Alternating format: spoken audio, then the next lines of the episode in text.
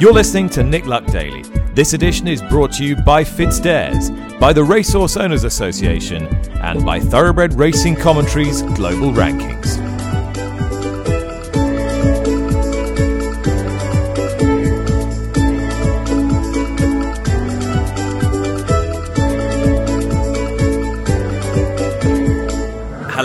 Welcome to Nick Luck Daily, the show that brings you the latest news and the sharpest insight from around the world of horse racing. It is Tuesday, the tenth of August. Tom Stanley in for Nick again, and a packed show for you today. We'll be talking to Dale Gibson of the P J A about jockey conditions inside weighing rooms and his belief for a, a need for reform. Uh, Neil Callan will join us. He's back riding permanently in the U K now. I caught up with him yesterday off the back of his first ride back at Wolverhampton.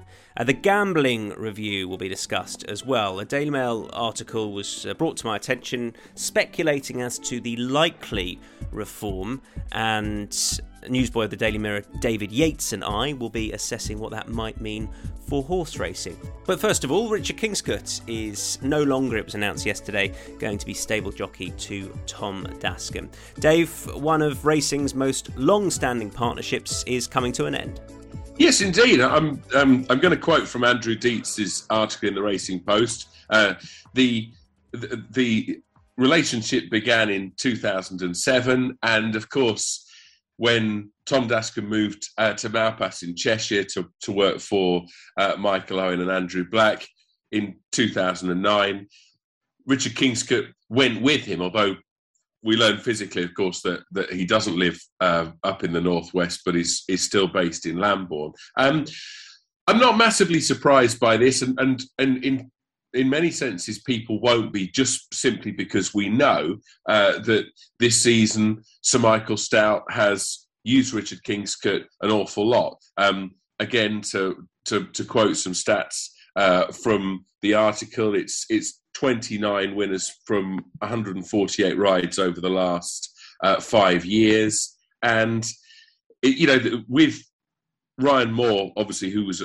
originally the stable jockey at uh, Freemason Lodge, with, with his commitments to Aidan O'Brien um, over the last few years, opportunities have been created for Sir Michael Stoute. I think that the point that is worth making uh, in this, w- with this article, this story, Tom, is that I think that for most people who watch horse racing seven days a week, we all know the jockeys that we think are overrated and the jockeys that we think are underrated. The, the two jockeys that are at the top of my list are David Probert and Richard Kingscote. I think they're both excellent jockeys from a tactical perspective, which basically is what it's all about.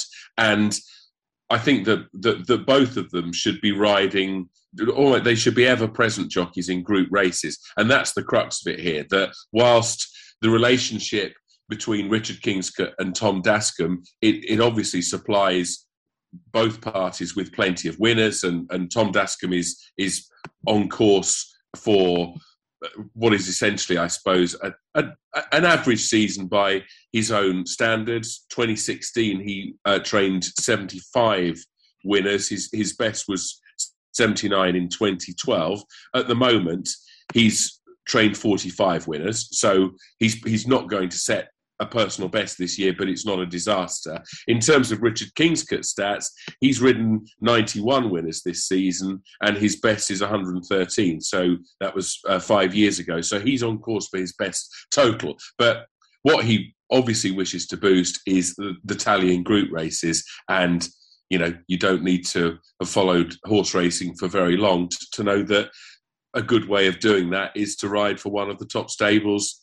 Enter Sir Michael Stoute. That we've we've already established that the link is there, and that's something that Richard Kingscote now uh, seeks to strengthen. He's thirty-five years old, so he really should be in the golden years uh, traditionally of a jockey's career. So, you know, uh, it, it will also create a, a, an opportunity for an up-and-coming rider at Tom Dascombe's.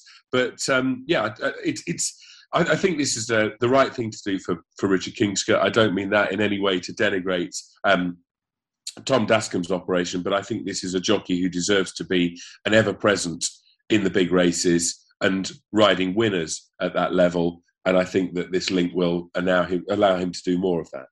I spoke to trainer Tom Dascombe a little bit earlier on. Here's what he had to say. Well, I mean, if the truth's been known, you know, I mean, Richard made this decision at sort of the beginning of the year when Sir Michael asked him, and he hasn't been our stable jockey basically for, you know, two thousand twenty-one. And um, we obviously, you know, miss the connection, uh, but, um, you know, he'll continue to ride for us, you know, as and when available at each different meeting. Um, now jockeys can only ride at one meeting. Everything's changed anyway. And um, I suppose it saves us a few quid in paying him to ride for us. I mean, he's still ridden ninety-two times for you this year, so it's, you know, it's not as if he's gone AWOL per se. But I, do you feel? No, of course not. Do you feel the the need, Tom? Um, be it immediately, or I know you've suggested you'll just you'll just take time for now. But but but going into next season, to have a stable jockey, or can you operate without one officially? Well, I think due to the changes in jockeys only being able to do one meeting, there's even less need, there's no need for a stable jockey. You know, you have to just, it's creating far more work, but you just have to look at each meeting and see who's the best jockey available. And, you know, whether Richard is a Newmarket or Newbury or Ascot, well then, hopefully he'll ride the horses there for us, and Jane will ride, you know, wherever, and you just use the best available. Um, because they can't go from Wolverhampton to, you know, Sandown anymore, or whatever it might be. Mm. So you can sort of exist in a in a way with almost gentlemen's agreements, because you, one jockey is going to be based at a track, and, and you can hope that they'll be riding your horses there. I think there's one thing I've learned um, over the last few months, because if you if you think about it, I mean, Richard and I have been together basically forever. Uh, or forever in my training, you know, like uh, life. And I'm not used to having to do, you know, look for jockeys, if you like. Mm. You know? Um, so I found it very difficult the last few months, but I think now, you know, we're getting there, and we're looking at who's the best jockey at the track that's available to ride, and using them. The, I mean, you've had some incredible success. I, I, I get. Is the overriding feeling just? I, I, I get from what you're saying. You, you totally understand his decision, but there's still an immense amount of sadness, I suppose, because of because of the success you've shared together. We've been together a long time, and um, it wasn't something I was expecting to happen. And it's taken a little while to get used to the idea of not going to the races and legging Richard up on a horse. But when it, when he said it to you, when he said what was likely to happen, um, did, did you immediately understand, or did that take a little while as well? That took a little while as well, you know. And I'm not surprised. I mean, what amazes me is that fifteen years ago, when I started using Richard, people, like owners, didn't really want him. And it took years and years for people to understand that he was a brilliant jockey. And, you know, Ralph Beckett, he started using him because he could see that he's a great jockey. And it's taken all this time for the genius that is Sir Michael Stoute to realise he's as good as anybody out there. Mm. You know, he's as good as anybody, um, and better than most. And it just, it it's absurd to me to see that, you know, you could see this and nobody else could. Mm. And now everybody wants him. I mean, Mark Johnson, genius, he uses him. You know, Sir Michael Stoute wants him. Ralph Beckett, great trainer, he wants him. You know? And I suppose the learning curve over the time period has been, well done, mate, you know, go and do what you need to do. Tom, would you not have had the the success that, that you at the yard have enjoyed over the last decade without Richard, or anywhere near like it? That's a tricky one to answer, because I don't know, because it was how it was. Yeah. Um, so you're asking me to answer a question saying if it was different, would it have been better or worse? Mm. I just, I genuinely, I wouldn't have a clue on that. Mm. But I do know this, you know, three hundred sixty-five days a year, if Richard rides your horse, you're going to get an honest answer after the race, and he's going to do his absolute level best. You know, he doesn't drink. He has no bad habits apart from being boring as hell. Um, and, um, you know, it, it, as I say, when you leg him up on a horse in a paddock, you feel confident you're going to get the best ride you can. Now, Dave, Chris Cook wrote a piece in his uh, Front Runner column yesterday uh, regarding jockeys not being happy with the facilities racecourses provide for them. Uh, Dale Gibson was uh, quoted at, um, at length in the piece, and I'll be speaking to him shortly. Um, some of the the facts that the article highlights are quite striking and I think quite shocking to an extent as well, given the era we live in. What's your take? Well, the first thing I think to say, and, and this is a point that Dale Gibson makes in uh, Chris Cook's piece, is that the, the racecourse is the jockey's workplace, and so they want conditions there to be good, as we all do. For example, uh, we all, uh, for those for those people who, who still have a workplace and don't work from home in the, the post-COVID era. Um, To quote some numbers from Chris Cook's piece, uh, twenty-six tracks have one shower and one shower only for female jockeys. They make up seventeen percent of the P J A membership. So you can see why uh, that represents a significant imbalance and anomaly. thirteen tracks have just two showers for male jockeys. Um, Dale Gibson also tells us that there are seven tracks where you have to eat where you change, that there's no separate space. So he says up to a dozen race courses need a, a, a kick up the backside. Now, we have to get the basics right. We know that money is tight in horse racing, and it's tighter, as it is in most industries, as a result of what's happened with COVID nineteen over the last eighteen months. But I don't think that many people would argue that the, the, the two sectors of the workforce that, that have to be looked after above anybody else, and I include the media in that, would be stable staff and jockeys. And in instances where those standards are falling short, obviously they have to be addressed. It's it's a it's a relevant piece, this. Uh, it's a relevant issue that's been raised by uh, Dale Gibson. As, as he says, there are some tracks, he names Ascot and York as being ones that uh, look after jockeys very well, but for those Uh, ten to twelve tracks that need, as he uh, describes it, a kick up the backside, they have to look at themselves and improve those standards. Well, here is Dale Gibson, Executive Director at the P J A. We're in the process now, Tom, where I wrote to the B H A in January uh, with uh, with our with our issues and our concerns over general facilities in uh, the majority of weighing rooms up and down the country. Um, it was something that we'd already started the process of quite some time before COVID struck in, in March twenty twenty.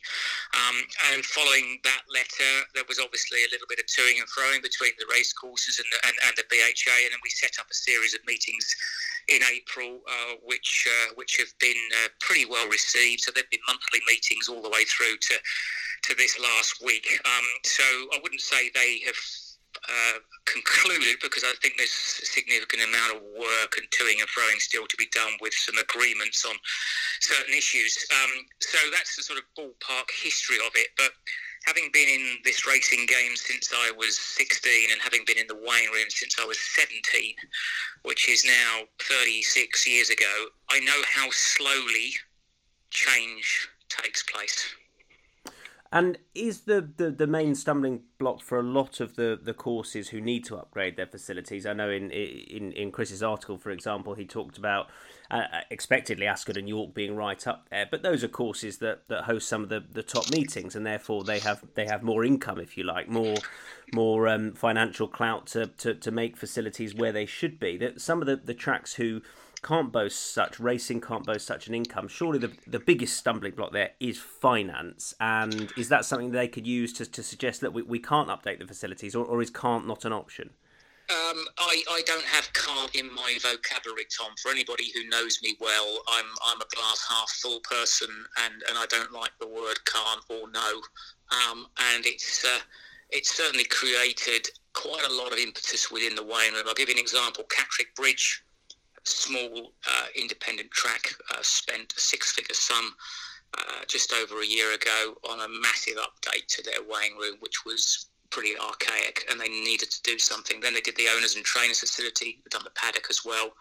Now, obviously, that was capital investment, but they managed it. So this shows you, if they could do it, there are many other tracks that can do it. And in my article with Chris, I did say there will not be every track that needs to spend six figures. There'll be plenty of tracks that just with a relatively short turnaround period and knocking through a wall here and maybe a wall there and using using space that uh, probably doesn't need to be used anymore and some, some creative uh, uh, work, they'll be able to expand their restroom areas, they'll be able to double up on their showers and create an environment which is more in place with professional sportsmen and women in the year twenty twenty-one and beyond.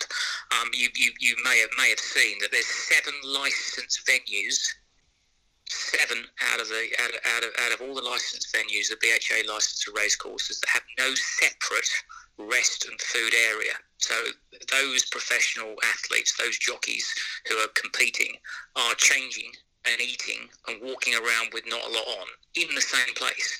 Now, no other professional sport would allow that. You would feel uncomfortable if you were doing it, and um, we've just got to move on from there. It's um, it's been allowed to sit for too long, um, and I won't point fingers. It's been a stagnation of, oh, it'll do, oh, we'll build it next year. And I've had several race courses come back to me and say, oh, we've, we've got plans. I've heard plans from one track for the last ten years. And um, there comes a point when you think, actually, we've got to progress this now. Um, so the wheel is turning. The B H A have, have finally grabbed the metal. They have been a little bit slow, but uh, I think the right people are behind the wheel now. Paul Johnson is is, is leading uh, part part of this, uh, and he's been he's been excellent. But I think the race courses have really got to um, put their hands up, particularly those who, who are providing one female shower. Um, you can't believe that, you know, many race courses program female-only races with maximums of thirteen, fourteen, fifteen, sixteen runners and still only provide one female shower, which on occasions wouldn't work. And there are thirteen venues which only provide two male showers. Now, you imagine twenty males in the last race, and there's two showers. It just wouldn't happen in a professional football club or a cricket club or any other major sport. And these are the these are the fundamentals and pretty straightforward ones, Tom, I hope you agree, which realistically should be mandated via the, the B H A Bargy, uh, which is the general instruction. They will be, um, but the trouble is they haven't been up to now. So the sceptic inside me has this tiny, tiny thought at the back of my mind thinking, we're all going to be doing this work, and in two years' time, will there be the stragglers who still need rounding up? I have an end date in my mind. I think the B H A have an end date in, in, in their mind as well. And ultimately, the B H A license the racecourses.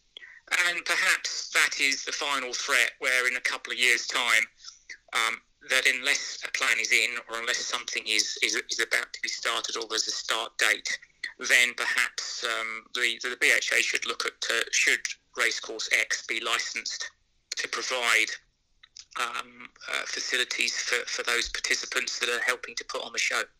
Now, in uh, keeping with the theme of jockeys, I thought it was a good moment to call Neil Callan and um, just get his view on his ride yesterday at Wolverhampton. I didn't ask him about the conditions in the in the changing room. Um, Neil was having his first ride back in the U K for, for some time, um, and it's his first ride back since coming back properly here.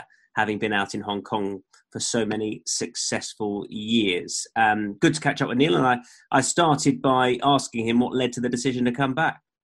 Hey, Tommy, thank you. Uh, it's good to be home. Yeah, like, I mean, you know, I've spent a long time in Hong Kong, and, uh, you know, my family have have grown. Uh, my older kids are old enough now to start looking at what they want to do in the next phase of their life, and uh, I suppose we're back here permanently now, and, um, you know, so we can support them in what they look like they're wanting to do in, in later life. Was it a difficult decision, Neil, to... after the success you'd had out in Hong Kong, and I, you know, I know what had happened at the back end of last season, but I know equally the offer was still there for you to stay. Was it was it a difficult decision to leave it behind? Um, I suppose, like, I mean, in in a, in a way, with the with the support I used to have from the racing public out there, like, I had, I think I had a great affinity with them. Um, they, they, they, it was it was them and the and the Hong Kong press gave me the name Iron Man. So, you know, I suppose in that respect, you know, it was a little bit difficult because there's uh, there's a bit of emotion there when you leave people that, like, really give you so much support. But um, I suppose, you know, when, when it's when it's time to support your family and the needs of them as they're as they're getting older, I suppose the, the decision was made more easy in that respect. So, yeah, look, you know, I think all in all, the decision to come home wasn't difficult. Um, because obviously um, the decision was, was, was based on my family. So, mm. you know, it was a very easy decision to, to come home. But um, obviously there's there's uh, certain uh, things I'm going to miss about Hong Kong and, and living there. And uh, like I say, the racing fans there, they're so uh, passionate. But, um, you know, we're we're back as a, we're back as a um, permanent fixture in the U K racing. So hopefully we can uh, get to somewhere like uh, when we left. Yeah, absolutely. I mean, prize money's going to be different as well, Neil. That's, I suppose, that's the that's one of the obvious things that's going to be slightly different back here now, right? Yeah, of course, it's going to be difficult. Or not difficult. It's going to be different. Um, but you know, I, I rode uh, for a long time in Hong Kong, in, in England before I went to Hong Kong, and mm. you know, it wasn't much better then. So, you know, I kind of know what to expect. Um, and uh, look, you know. The most important thing for me is I want to come back, and obviously I've had a lot of uh, people reaching out on social media, you know, that have obviously watched my career from the U K when I was in Hong Kong, and uh, I've had a massive amount of support from here still over the last ten years, so it'll be nice to come back and, uh, you know, just get back into the fold of things and, and, and hopefully uh, ride with some success and team up with a lot of my old foes. Well, you, you, you're on your way back from Wolves now, I know, having ridden and, and teamed back up with, with Kevin Ryan. Um, are you a are you a different jockey now, do you think, because of the experience riding in Hong Kong? Would that have changed you um, either attitude-wise or style-wise at all? I think, yeah, in every aspect it changes you, because obviously you, you learn as you get older in whatever you do, and uh, you become a little bit more chilled and a bit more wiser. But...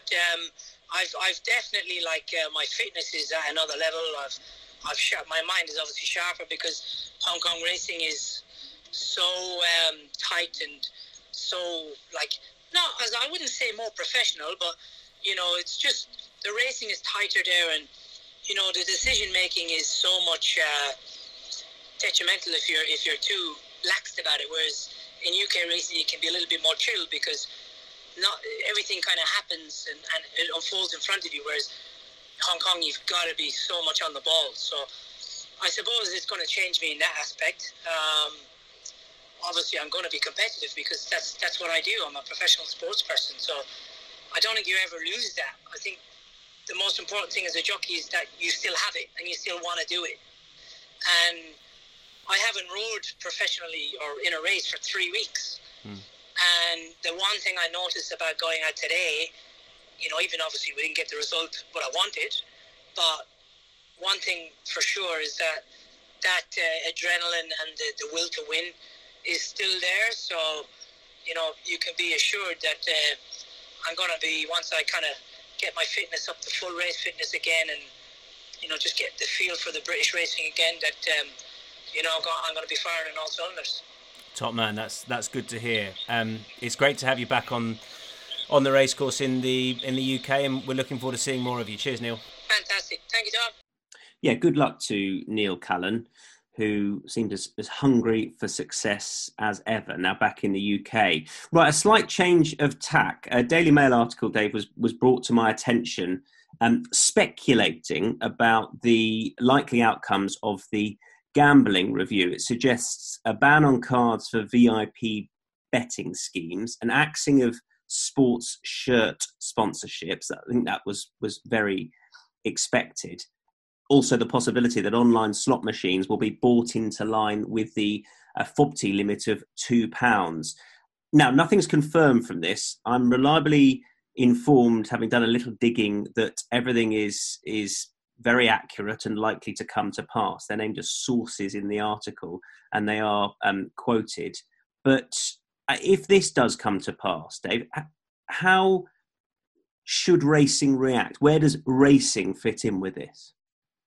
I think at the very start of this process, many people in racing thought that it was going to affect the sport financially and in a negative way. Uh, we, we've discussed many times in the past on the, the Tom Stanley Daily uh, the possibility of affordability checks and, and to what extent that would impact on horse racing. But also from the very start, Tom, we've had it in our minds, I think, in horse racing that there are possible curbs on parts of the bookmaking industry that might even benefit horse racing in a strange sort of way. Now, these measures that are coming in, obviously the, the, the fact that uh, online FOBTs are going to be in line with shop FOBTs, that, that would surprise nobody. I think that it's everybody would applaud the uh, the the measure to restrict the, the courting of, of big losers and V I P clients uh, in uh, the betting industry. And with regard to shirt sponsors, it's interesting just to look at the Premier League. Of the twenty teams in that division, Tom, how many of those shirt sponsors do you think are betting companies? Oh, it's a, it's a, in the Premier League?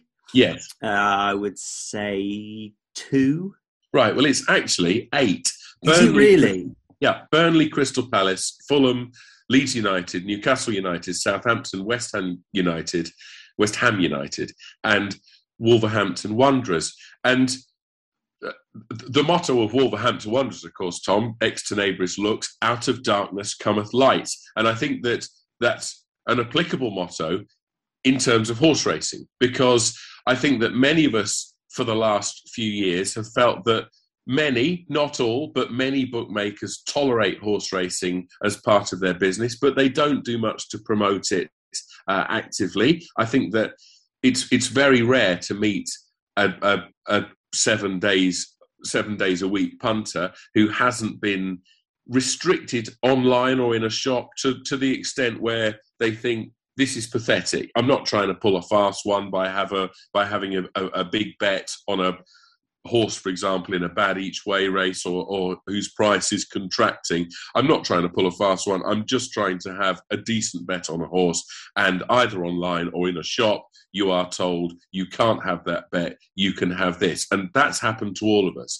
Now, it, to, to, to explore my rather tenuous link from Wolverhampton Wanderers, if having been restricted in other areas, that is whistle to whistle sponsorship, which which has already gone, and uh, in terms of advertising on the T V, and shirt sponsorship for um, for football clubs. If that means that that brings with it a restriction to uh, a bookmaker's activity in that area, and therefore it hits their profits. If they then decide, well, we should reignite our relationship with horse racing. Uh, we should we should commit to it more fully. Uh, we should be more imaginative in the way that we market it, and more energetic in the way that we market it. Um, we shouldn't just restrict all punters as a matter of course, but we, we should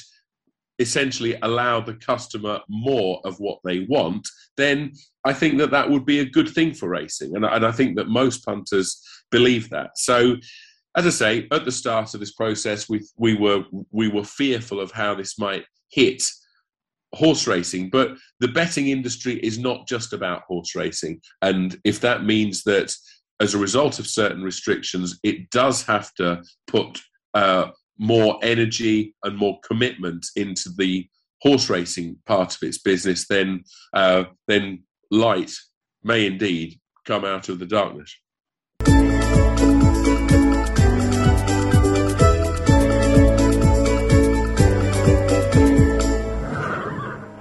It's Tuesday, that means it's time for our weekly Weatherby's Bloodstock segment on the Nick Luck Daily, and I'm delighted to welcome along John Costa, who started Cloverflay Stud in the nineteen eighties in South Africa, and they've just been confirmed as the leading breeder for the season that has just finished. John, well done on that. We will come to that. But first of all, congratulations in a different form, in rugby form. Well done. The Box beat the Lions two one in the end. I'm sure you thoroughly enjoyed watching it. Yeah, you know, it's it's uh, it's an amazing series, and uh, you know, myself and Peter and Ross Doyle were sitting in the in the stadium twelve years ago when the very same uh, Mornay Steyn kicked over the winning points then, you know, and he did the same thing twelve years later. It's just a great pity that the fans couldn't have been here, Tom, you know, because the Lions tours are so special. And uh, I actually felt sorry for the Lions as well, because they, they, they couldn't experience, you know, the South African hospitality with uh, going to safaris and uh, game parks. And, you know, it's always great to, to, to teach an Irishman to drink brandy and Coke when he's been drinking Guinness his whole life, you know, the reaction. And I'm glad you brought up the success twelve years ago as well, just to, just to really, really stick the knife in there. But uh, look, one day we'll win it back, one day. Hey, look, it's been a great season for, for you at Cloverflay Farm. You were confirmed as the the leading breeder for the season just finished. But can we go back a bit? Just give us an idea of the, the history there, uh, when and why you started it up, John. Yeah, well, um, you know, I've been very lucky in my career, uh, Tom. You know, I spent uh, um, two years over at Coolmore in uh, in Ireland, and I learned a heck of a, heck of a lot from the fellas over there. Um, And, you know, I've got two fantastic partners in Bernard Cantor from Investec and Chris Fanico. And, uh, you know, when we put uh, when we put it all together, uh, we formed a new Cloverflay. And we've had uh, we've had wonderful success. Um, you know, we've bought a lot of stock from overseas. And, you know, this is such a, a great global game that, uh, you know, we all need each other. And, um, and for me, that's uh, something that's very important in the industry, is that uh, it is global. And it's all about networking with uh, with wonderful people. And we've been extremely lucky to not only be successful, but to have made a, a serious amount of really, really good friends around the world. Does the farm want to keep a sense of of um, family, a sense of history, but at the same time, I suppose you're always trying to um, bring in international interest and, and expand? Is that a, is that a balance you're always trying to strike, John? Very much so. But, you know, we've changed our uh, modus operandi a little bit in the last two to three years. And we're making it much more now a boutique stud, uh, type stud, uh, very much family orientated, and going much more now for uh, for quality rather than quantity. You know, I think the game is shrinking in South Africa quite a bit, probably around the world as well, Tom. So, you know, you've got to re-strategize and uh, you've got to re-look at, uh, at how you want to run your business. So we're very lucky. We've we've got some real good quality on the stud, um, but it's always it's always a difficult job to, to get your numbers down. Uh, but you know, eco- economics makes you have to go that way. Um, take us back to, to some of the really early successes. Among the, the first crop you bred was Roland Song, the champion race filly, and not long after you had Captain Al there. So did did you did you hit the ground running? Is it fair to say? Yes, Tom, I was very lucky. You know, I'm a third-generation um, breeder. My grandfather started it all, and then my dad and my uncles took over from him, and uh, and now we're a bunch of cousins now. So, uh, yeah, Roland Song was the first crop that I bred on my own, and she was a fantastic filly, the first filly ever in South Africa to earn over a million rands. She was a, a champion every year she ran. Uh, and then, yeah, you know, I suppose the, the, the real good success story was uh, was the birth of Captain Al, because what he's done for us as a stud, and indeed for the industry in, in, in this country, has been nothing short of phenomenal. So, you know, I think the universe conspired uh, to help me, and, you know, the luck was there to be able to have a, a horse of Captain Al's caliber, you know, uh, as a stallion on the stud. Yeah, I mean, so he was phenomenal. For anyone in Europe who's not aware of what he did, I mean, he was the champion sire in twenty fifteen in South Africa, eight-time champion sire of, of juveniles, which is a, a record over there. And I suppose as we've seen a this recent development of of um, importance for precocity and speed and, and juveniles that hit the ground running, that must have really set Captain Al apart as a sire. It did indeed, Tom. Uh, you know, as you said, uh, he was a fantastic two-year-old sire. Um, but, you know, he went on to win the classics, and he absolutely dominated the classics. Mm. And then, uh, you know, he was able to, with correct matings, he was able to get a horse that could easily do, uh, you know, two thousand metres. He won two Metropolitans in Cape Town, which is our biggest race in Cape Town. And he's now an emerging broodmare sire, and he's siring uh, offspring that can win the Durban July, you know, as a broodmare sire. So he's he's the real deal. He's colts and fillies, sprinters, middle distance horses, stayers, great sales uh, horses, and you know everybody that's had anything to do with Captain Al uh, has only has, has only good words to say about him. You know. How old was he when he when he passed away in twenty seventeen, John? He was twenty-one. He had basically retired, Tom. He uh, he. He was he was infertile by then, um, but you know my big dream in in, in the, this industry is to make sure that the Roberta line survives, especially here in South Africa. And um, and I think with Captain Al, he's got now four sons at stud. Hopefully, we're going to be able to achieve that, and uh, and you know the generations to come are going to be are going to be grateful that we've got a really strong Roberta sire line in South Africa. How difficult was it to even try and replace him, and, and how did you go about that? Well, that's it's a great question because, you know, even long before you your big stallion is, is gone, you're making plans to try and replace him. And, uh, you know, obviously looking at sons of his was, was a priority for us. So we've got Captain of All Year, who was sprinter in South Africa, three-time Group one winner. And, in fact, Mark Player actually phoned us up to get him to go and race in Hong Kong because he was running some of the fastest times in the world over sprints.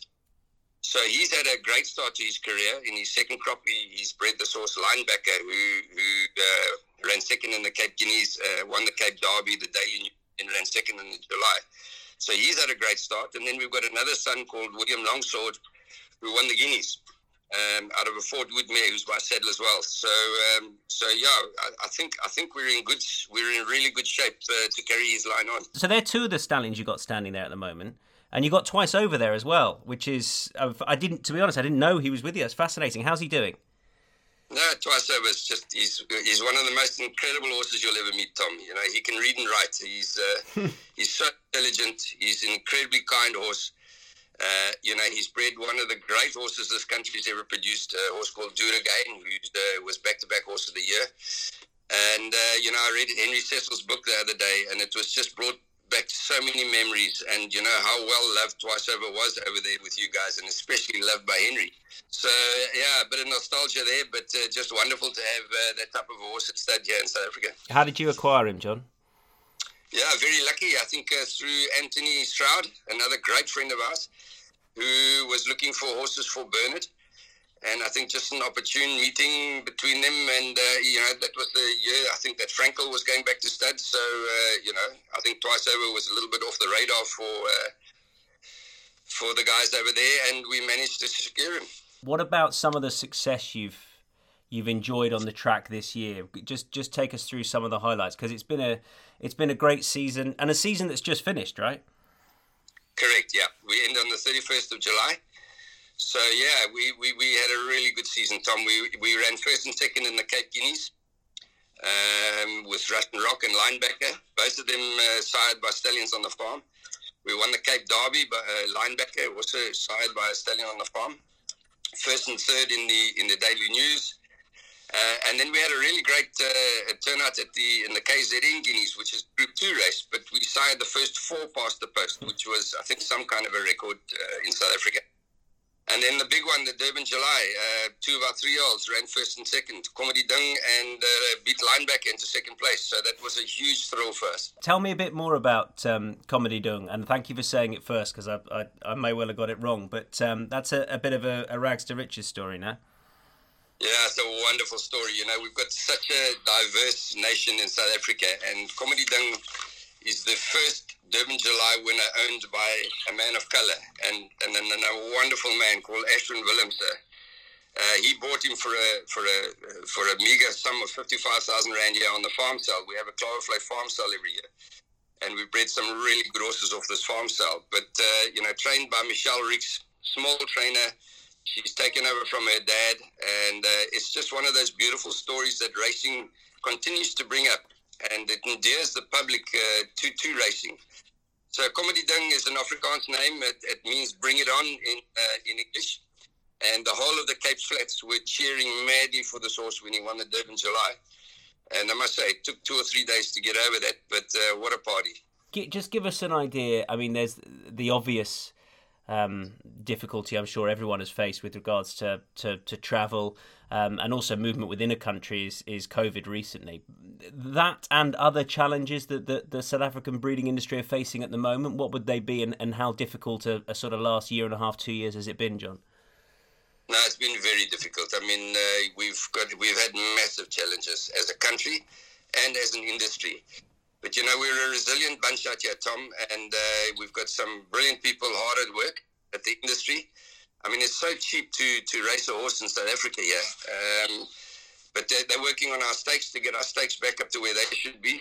And, uh, you know, I, I don't think it's the light at the end of the tunnel anymore, but it's, uh, you know, it's, it's far brighter than that. So we're full of hope that uh, the industry is going to turn the corner, and we, we're going to be firing again soon. John, great stuff. Been great to catch up, and, and thanks for joining us. All the best. Thank you, Tom.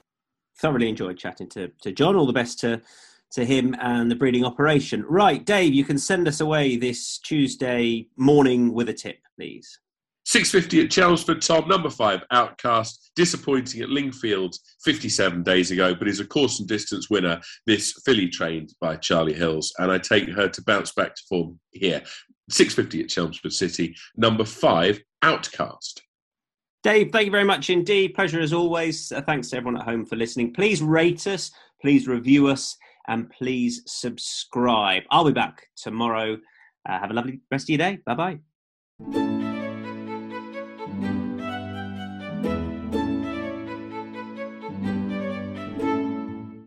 You've been listening to Nick Luck Daily, brought to you in association with FitzDares, the Racehorse Owners Association, and Thoroughbred Racing Commentary.